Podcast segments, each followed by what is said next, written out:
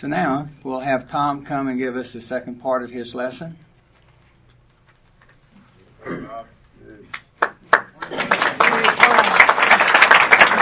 you, thank you. I appreciate that. Well, good morning. Good morning. Well, let me let me tell you, as as a teacher, it is a whole lot more fun teaching a room full of people than it is six or eight. Um, the next couple of weeks, I'm going to be teaching a smaller class, and uh, I'd much rather teach you guys. Um, anyway, life goes on. Um, I hope I can see my notes now. You want a flashlight? Okay, um, I'm sure everybody enjoyed the party, uh, and it just so happens that um, in today's lesson I'm going to talk about a horse, and I want to be sure that all of you are awake when I get there. So this will be a challenge to you. I don't want you to cheer when I talk about this horse. Please don't do that. That would sort of interrupt the theme of things. But I will be talking about a horse today. And uh, it just so happened that hap- that happened to be a part of my scripture, and um, God has a way of pulling things into focus for us. Okay. Last week I talked about. Let's change the slide here. That won't do it. All right, we'll do it this way. Let's see the right. Okay. Last week we talked about um, God's plan. We talked about three prophets: Isaiah, Jeremiah, and Ezekiel. And uh, we spent a good bit of time talking about Isaiah and how when Jerusalem, the holy city of God, was threatened to be destroyed by the Assyrians. You remember the Assyrians were surrounding the place. They had already destroyed all of the other parts of Judah. The northern kingdom was long since gone, some hundred years before then. Jerusalem was the only holdout, and Jerusalem was severely threatened. Isaiah prayed, and he talked to King Hezekiah, and promised King Hezekiah that God would not allow Jerusalem to be defeated. And it was not a very important step in God's plan. We talked a good bit about God's plan. And over and over again last Sunday you heard, heard me say God's plan will not fail. I won't say that again this morning, so get ready for that. Hope that doesn't bore you too much. Okay, um, we know later that uh, uh, the Babylonians defeated Jerusalem. Um, they hauled some uh, uh early uh, people, some young people, I should say, um, Daniel and Ezekiel off to Babylon in the first phase of the Babylonian exile. A few years later, they came in and moved everybody to Babylon. But the Babylonians were much more gentle than the Assyrians would have been. In Babylon, the Hebrew people were allowed to establish Hebrew, commu- Hebrew communities. They were able to worship as they pleased, and this determined, uh, developed into a very important phase in the history of the Hebrew nation, and it gave us the lead to the coming Messiah that would happen about 400 years later. Um, a very important event. Um, we talked about Ezekiel and his prophecies. We talked about how Jeremiah predicted that the Babylonian exile would last for 70 years. It did exactly. We talked about um, Ezekiel. Ezekiel talked about the valley of dry bones. So we didn't mention that last Sunday, but you're familiar with the story and the song that seems to go along with it. Um, the dry bones was the people in Jerusalem that were left. Jerusalem was turned into a valley of dry bones. But Jesus, uh, Ezekiel said those dry bones are going to rise again. You remember the old Negro uh, spiritual. Um, and they did, of course, just as Ezekiel had predicted. Um, we saw God's hand in um, the history of the Hebrew people as they progressed through this period of exile and actually accomplished uh, some real good things during that period. Um, and during the Babylonian exile, uh, the Old Testament was assembled, expanded, and almost finalized. Um, a few books, and we'll talk about them this morning, were added after that, but for the most part, the Old Testament that we have today was assembled and finalized during that period. Um, but a real important part of the Babylonian exile experience was that the Hebrews learned that they could worship God away from Jerusalem.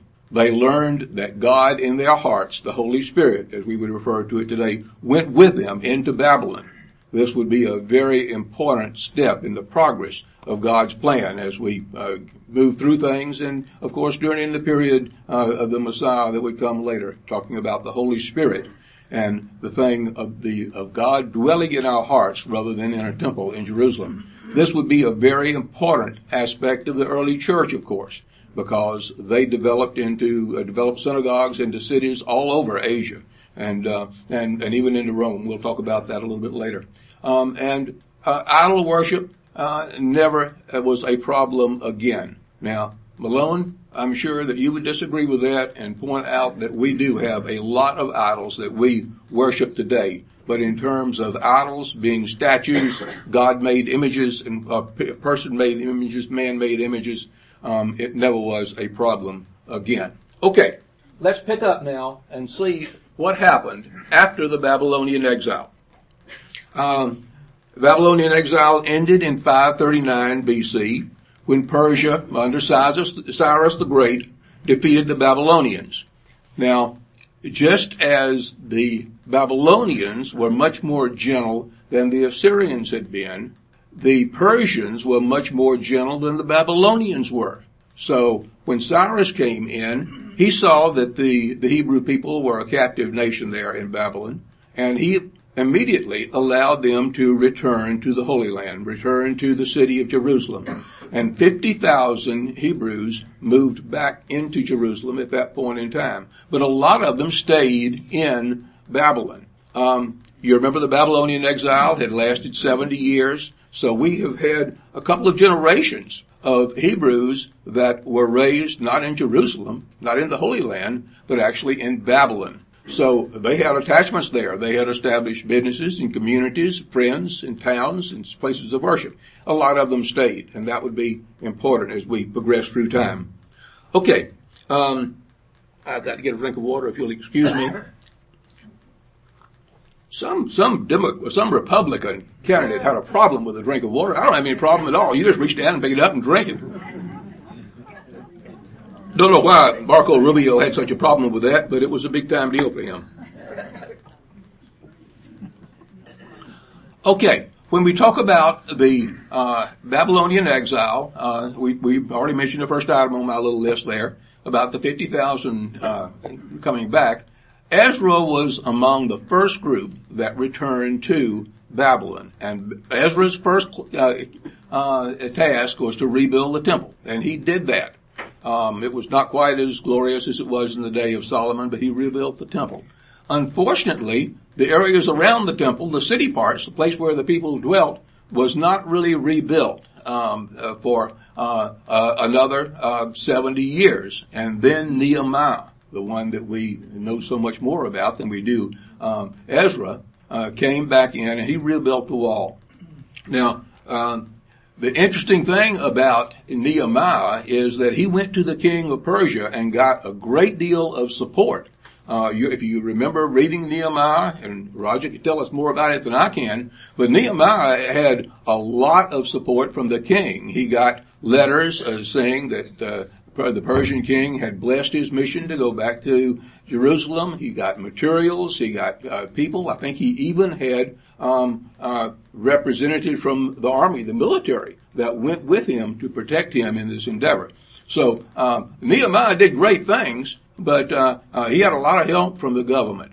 And if you look in the book that comes before Nehemiah, it's called Esther. Now we don't look a whole lot at the book of Esther, but Esther was a Hebrew lady, a very um, beautiful woman apparently, and she became king, a queen of Persia.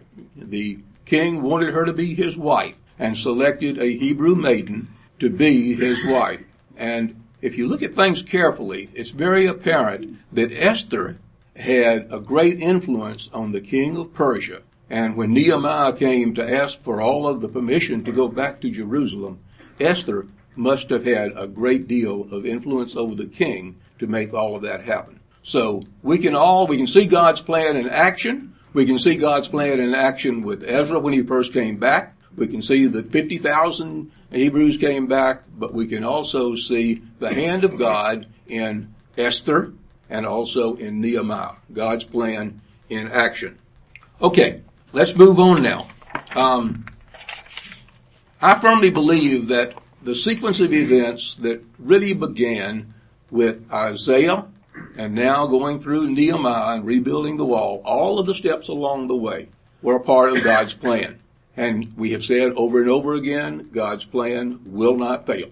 If it hadn't been for all of these things falling in place precisely, and really when you think about the, uh, the saving of Jerusalem, all of these planned things took place against all odds. Somehow God made it happen. Okay. I get a great deal of assurance with that. All right. Let's look now at the next 400 years.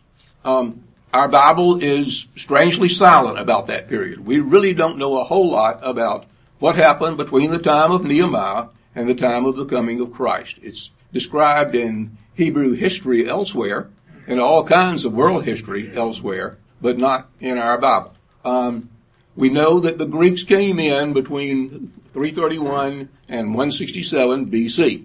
Um, and after that, we had a uh, hundred years of relative peace for the Hebrew people in Jerusalem. Um, at least they were independent for a period of a hundred years. There was some social unrest during that period, but um, uh, it was a period of relative peace. Um, historians refer to it as the Maccabean period or the Hasmonean period.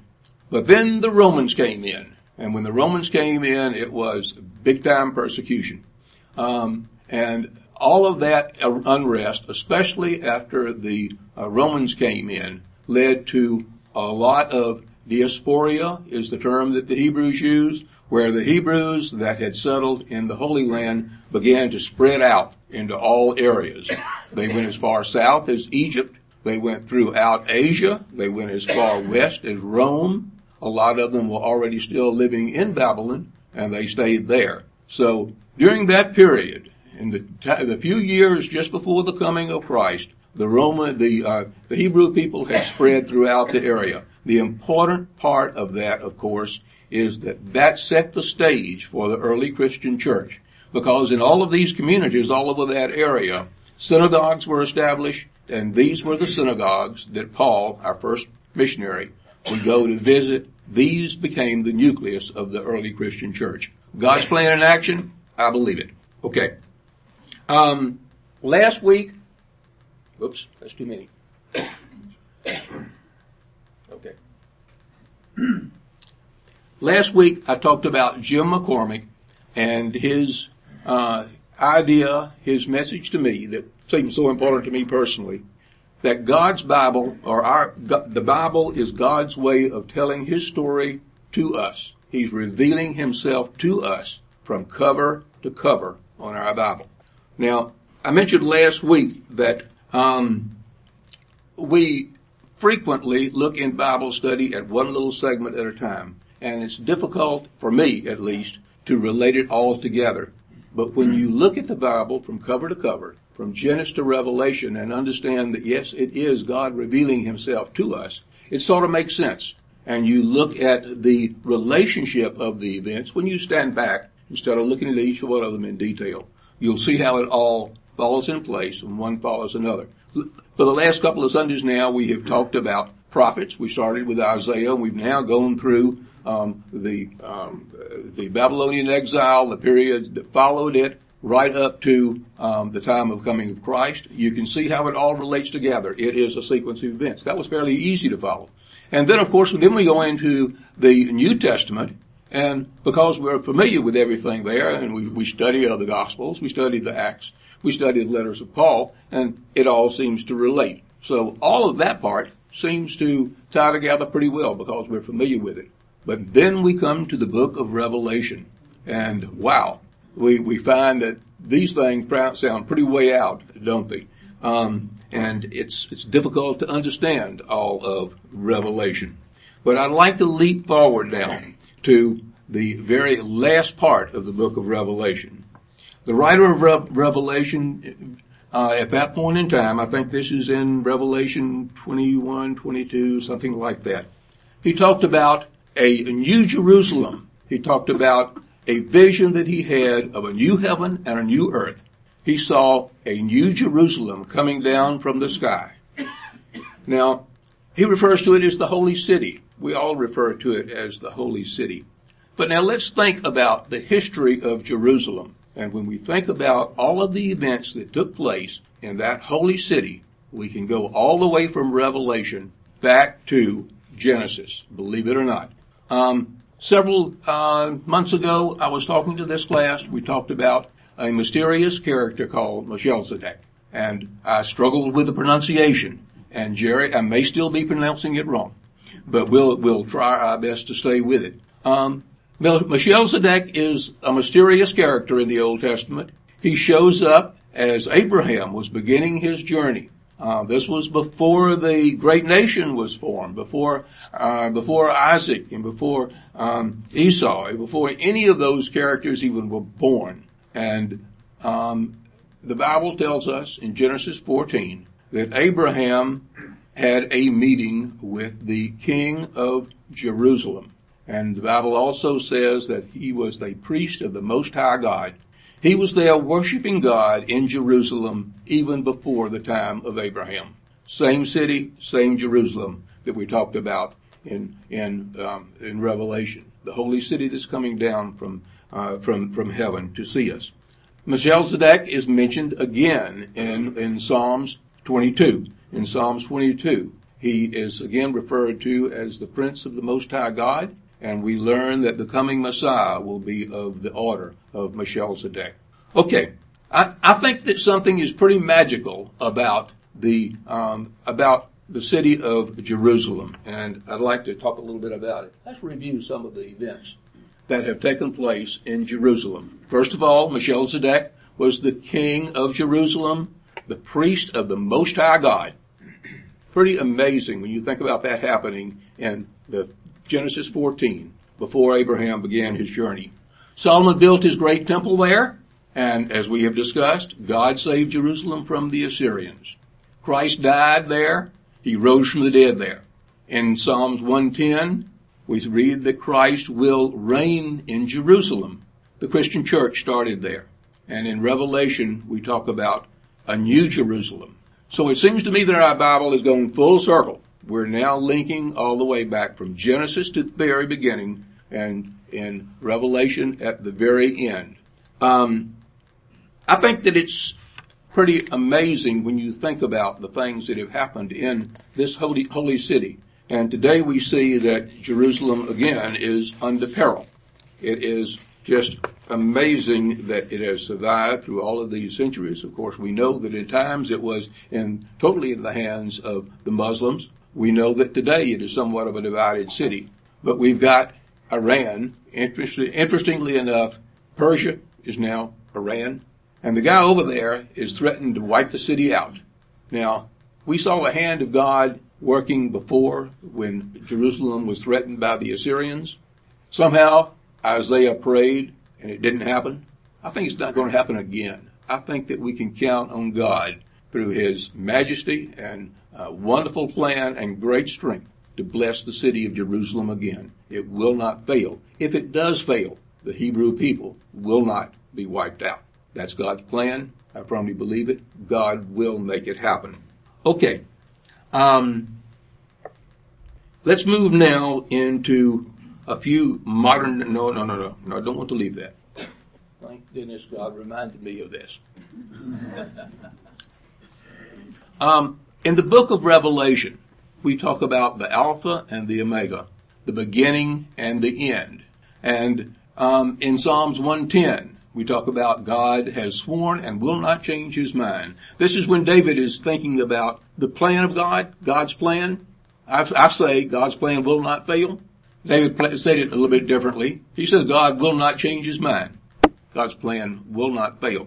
Okay, Alpha and Omega. These would have been interesting words to the Greek audience. This was the Greek alphabet, of course.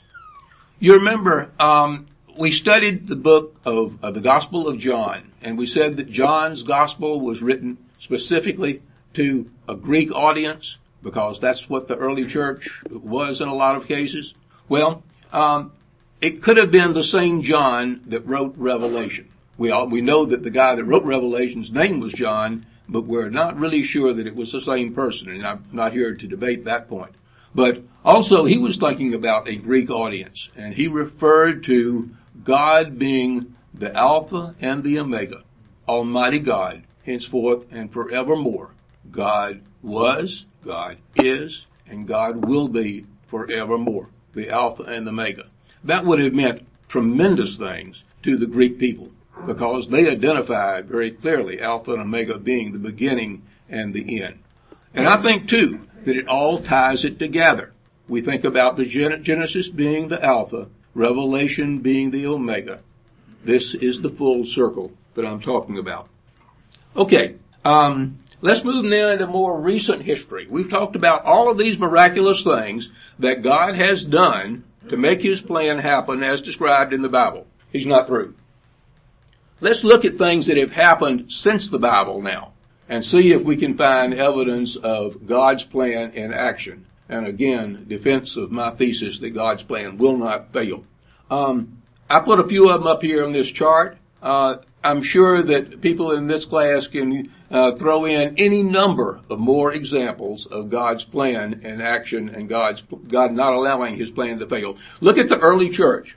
It is a pure miracle that our church started with 11 pretty uneducated men and expanded as rapidly as it did in spite of all kinds of persecution and uh, challenges, heresies, everything else that was thrown at the early church in that first few years that when it was first getting started. God's plan in action. All right, we're going to more recent history. We look at the Catholic Church.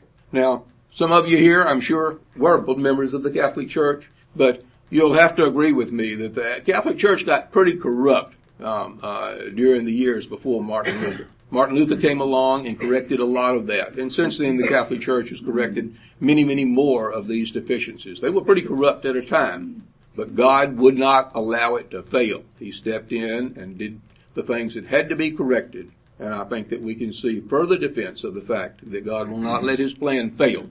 All right, Nazi Germany tried their best to wipe out all the Hebrews. Every Jew. They wanted annihilation. Wipe them out forever. Lots of luck, folks. They killed five million or so. A terrible tragedy, but still the Hebrew nation survived, came back, rebuilt itself, and settled in what now is, is, is Israel. Alright, so we have seen that through all history, I hope that you can follow with me and agree with me that God will not let his plan fail. But now we get into today's world and we see um, challenges all over the place, especially the the, the rise of radical move, movements, terrorism, people that want to um, force us to accept their way of life and their beliefs. In our own nation, we see moral decay. We see what used to be dependent upon the Lord moving toward a dependency on the government. We're challenged in a lot of different ways. Um, God isn't going to let it fail. It may be difficult for those who have to live through it, like you and me, but in the long run, God's plan will not fail. We talked about prophets. I talked about Isaiah. I talked about Jeremiah, Ezekiel. Of course, there are many more in the Bible, but I think we've got some current day prophets as well. And um, you may not disagree, may not agree with me on this. I am aware that uh, um, we've got political views in this class that are different from my own, uh, and I'm sort of treading on thin ice as I go through the rest of this presentation. But if you would, if you would bear with me, um, I would appreciate it. Um, while you may not agree exactly with my political views, I think that you will support me in your trust in God. So let's move move forward and look look at a couple of modern day prophets. Um, you've got more that you would like to add to the list, but I want to talk about two of them. Okay, blew right by that one. All right, top of my list, Billy Graham. Um, Billy Graham's been around for a long time. Currently, he's in poor health, um, but he has done tremendous things in the last 50 years through his crusades. Hundreds of thousands of people have come to trust in the Lord through the work of Billy Graham, a modern day prophet, if ever there was one. Um, Billy Graham's headquarters is in Charlotte, um, and it just happens to be um, a few blocks away from the convention hall where the Democratic convention was held uh, back last fall. I take, I subscribe to Billy Graham's little magazine called the Decision Magazine. And in the October issue, Billy Graham says that he was appalled, couldn't believe, absolutely astonished at the part of the Democratic convention when the mayor of Los Angeles stood up and removed all reference to God and Jerusalem from the Hebrew, from the Democratic plat- platform. Um, you remember it well. We've seen it over and over again, and Billy Graham has seen it over and over again. It took three votes, three voice votes, and even with the third one, there was a lot of doubt, in my mind certainly, about whether the uh, the proposal carried. But somehow the mayor decided that yes, it had passed. Um, Billy Graham couldn't believe that, and he really expressed that very strongly in the October issue of his Decision magazine. Billy Graham feels like that we have gone too far and are getting away from our roots. He's strongly opposed to, to gay marriage. He's strongly opposed to abortion. And he's speaking out very strongly against both of those issues. He feels like we need to return to trust in God rather than depending on our our government. Um, and again, he was appalled at what the Democrats done did. Um, the thing that bothers me the most about this, I guess, is that this was a proposition that was introduced without debate, um, without really anybody having an opportunity to stand up and speak against it. It was sort of forced upon the Democrats. And that bothers me a lot because when we have a government that is making decisions on its own and forcing those positions upon the people, we're in trouble, folks. Okay, um, enough said. I hope I didn't hurt anybody's feelings with that. Um, my next modern day prophet may be a, a little bit more political, and you may not agree with this at all. But I believe that Dr. Jim Carson, whoops, didn't need to do that. Now, what did I do? Go back and slides. No. All right. I don't need this interruption. All right. Problem is I can't see what I'm doing here. We'll tell you when to stop. Oh, I appreciate that. Okay. All right, we got it. I, I, I want to put Dr. Ben Collins on our on my list. Carson. Carson. If we're talking about the same person. We are talking about the same person. How did I come out with Collins? Spell check. Women on spell check. Very loud excuse. All right. I like to be perfect. Dr. Ben Carson. Um, most of you know his history. Um, raised in the ghettos of Detroit, um, a history of, of, poverty like you wouldn't believe. Um, raised by a single parent, a single mom with a very strong faith. And she taught Ben Carson and his brother Curtis um, to believe in God from the very get-go. Um, and that faith stayed with him all his life.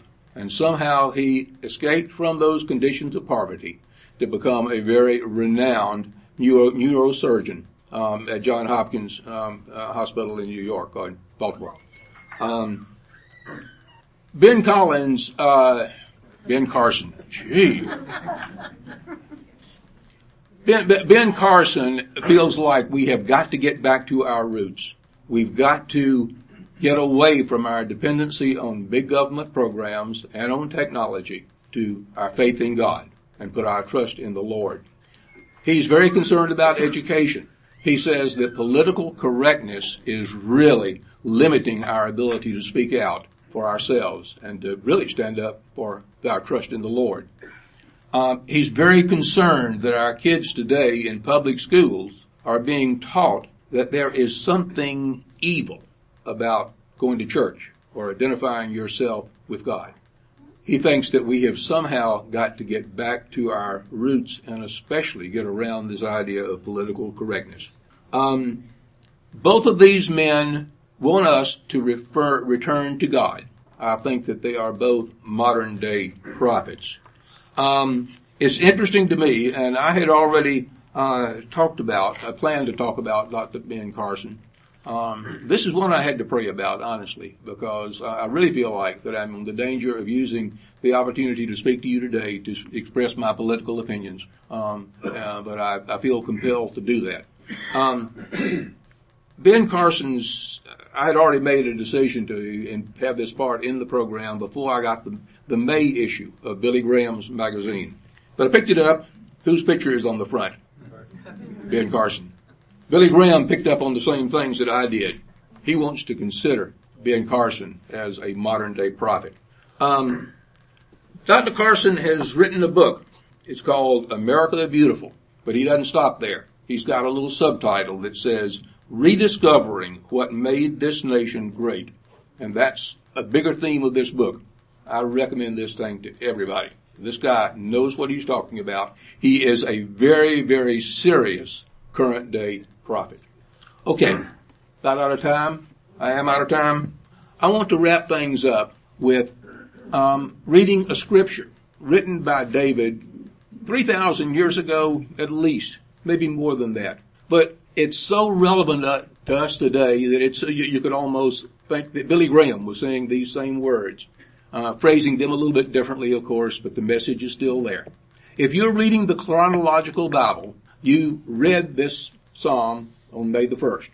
So here goes. This is going to be my closing prayer. Another Marco Rubio moment here. You'll be on TV tomorrow. I doubt that. Okay, here we go.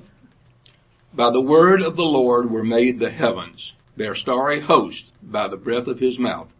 He gathered the waters of the sea into jars, and he put the deep into storehouses. Let all the earth fear the Lord. Let all the people of the world revere him. For he spoke, and it came to be. He commanded, and it stood firm. The Lord foils the plans of the nations. He thwarts the purpose of the people. But the plans of the Lord stand firm forever the purposes of his heart through all generations. Blessed is the nation whose God is the Lord, the people he chose for his inheritance. From heaven the Lord looks down and sees all mankind. From his dwelling place he watches all who live on the earth. He who considers everything they do. No king is saved by the size of his army. No warrior escapes by his great strength. A horse is a vain hope for deliverance. Despite all its great strength, it cannot save. But the eyes of the Lord are on those who fear him, on those whose hope is in his unfailing love, to deliver them from death and keep them alive in famine. We wait and hope for the Lord. He is our help and our shield. In him our hearts rejoice, for we trust in his holy name. May your unfailing love rest upon us, O Lord, even as we put our hope in you. Amen.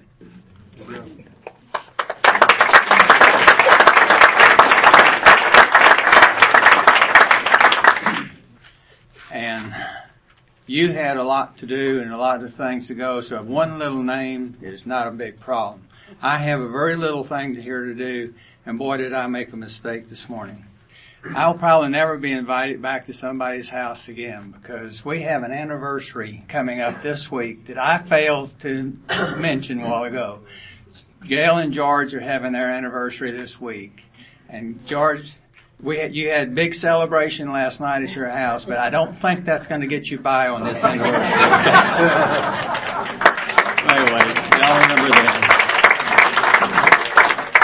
Our scripture this week is Proverbs 25:15.